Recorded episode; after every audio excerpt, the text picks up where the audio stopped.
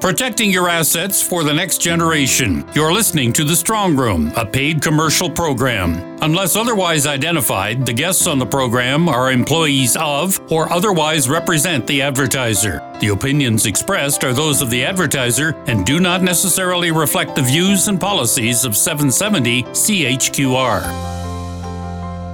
Welcome to the Strong Room. I'm Peter Watts. Last week, we talked with financial commentator and author Kelley Keehn about financial literacy for seniors. We'll hear a bit more on that today. We'll also hear from Laura Buckingham, legal counsel to the Alberta Law Reform Institute, which has some thoughts on the need for legislation to help deal with property from common law relationships which dissolve. You'll be surprised to hear how many such relationships there are in this province. And we'll see what Sherry McMillan has to say about a topic that crosses her desk every time a client sits down to consult on what should be included in his or her life plan.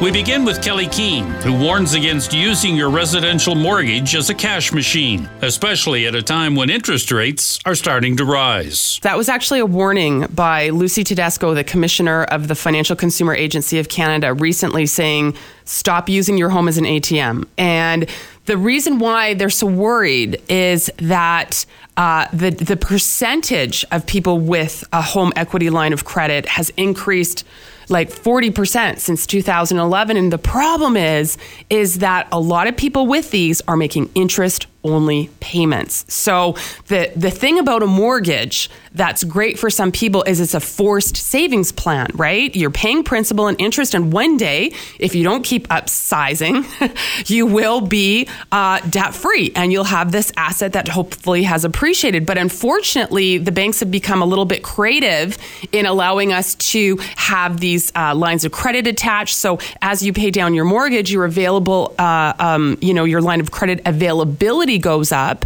And a lot of people look at that and they can't resist that temptation to take a trip, to renovate the kitchen, to do all sorts of things um, that might be prudent and fine, but you still have to pay that back and you still need to save for your retirement and maybe your child's education savings plan and all of that other type of stuff. So, uh, again, um, super complex. And if you're listening to this and you don't know what to do about it, um, you know, reach out, get help, get talk to someone like a nonprofit credit counselor, a certified financial planner. Don't feel that you need to figure it all out yourself.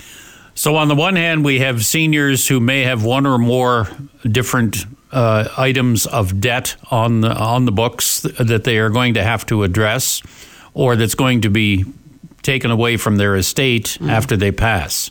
On the other hand, we have a younger demographic that can learn from the reality uh, that seniors today are going through and can, if they choose, plan to have one or more options, whether it be being a little less consumer oriented and and maybe doing without the boat or the new motor home or or the expensive vehicle or you know the big house or whatever it is uh, living more within their means and and putting aside a little bit of money. It seems to me those are the two paths that have been identified out of this study. And I guess the question becomes whether or not um, there is some role for government to play or some ideas that can be developed to help each of those groups. Yeah.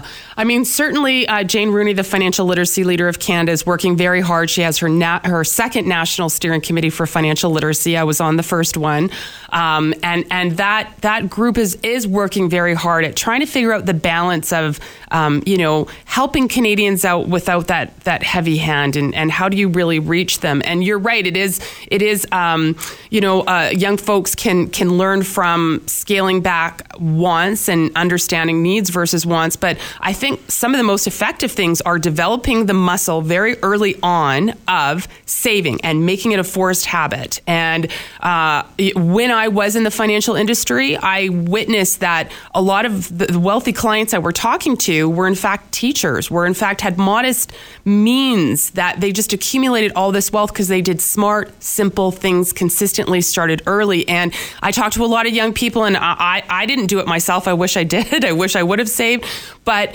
um, you know, and they'll say, look, uh, there's so many expenses and they're trying to start families and they can't afford homes and all of that. But if you just put that $25 or that $50 a month or whatever it was away, such a little amount, uh, you'd be shocked at what it adds up to. And, and you know, Einstein and his thought of, of compound interest being the eighth wonder of the world. I was know? just thinking exactly that, that if a six year old can be taught something about compound interest, we may have solved the literacy challenge in this country. Indeed. Indeed. It's just getting us adults to pay attention to it on both sides. When you have that credit card that's 29% and you're only paying the minimum payment, uh, or not looking at it on the other side, this is where our brain trips us up. But when you get on some, you know, get online, crunch some numbers, it, it engages the more rational part of your brain that's like, wow, now you can't not pay attention to it.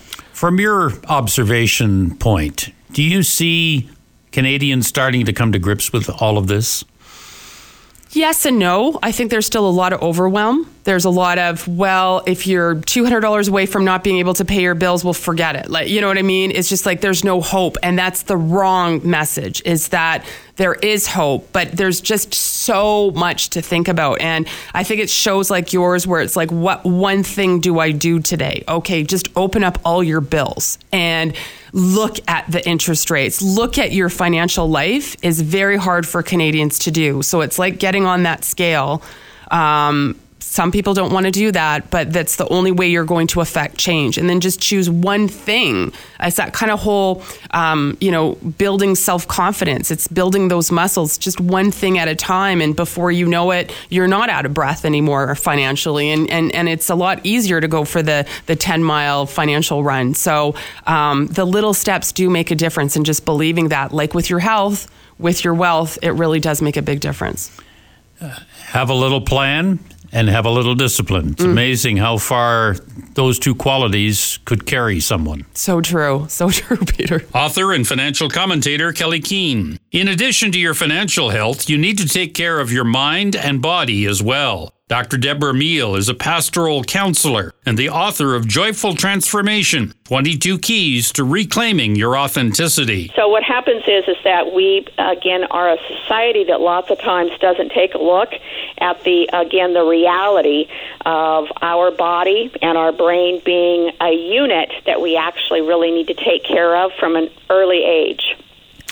How much exercise weekly is ideal for someone over the age of, say, 70? Well, I think that it's about consistency. And so um, we like to say that somewhere around three or four days a week is really a good target. And again, it doesn't have to be crazy exercise. It can be things like getting on a treadmill um, as long as you have good balance and good stability because we don't want anybody to break a hip. Um, we want you to, you know, go dancing um, and do some exercise like that. That also actually helps stimulate the brain. Uh, and so there's a variety. Taking a walk in the woods, um, again, uh, all of those things help. Do your own gardening. Um, again, is another way that uh, again it doesn't have to be exercise at a gym. A lot of older um, people don't want to go to the gym, and so there's many ways to engage in exercise without having to do that. Uh, the one thing I guess about the age of 70 is that if you have started this pattern much earlier and growing into the pattern, it's a lot easier to keep it sustained even as you age. It is, but I also say that it's never too late to start. And what happens is is that we get dug in when we get older and we have some beliefs that don't necessarily help us.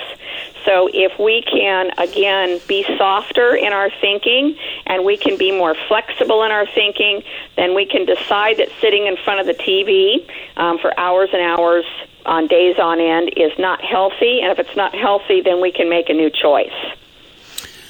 How do you make it fun? Well, I think that again, uh, you develop friends and family. Um, I can tell you, I'm I'm 56 years old, and uh, one of the things that I did was um, I bought chutes and ladders for my grandkids. So when they come over, um, we play games. So it's getting back to those old basics um, you know, that were um, we were a part of. That my uh, my previous generation, my grandmother in the 30s and 40s, we did all of those things. So sometimes it's getting back to those core basics of having fun and enjoying that stuff, and that's the way that you start to make change. You invite your friends and your family, and you can do it that way. That's all about reclaiming your authenticity. It really is. Stepping into that divine flow, um, when the mind and the body and the spirit are united, we are absolutely unstoppable. That's Dr. Debra Meehl. Coming up, the growing challenge of how the law treats common law relationships. You're listening to The Strong Room on 770 CHQR.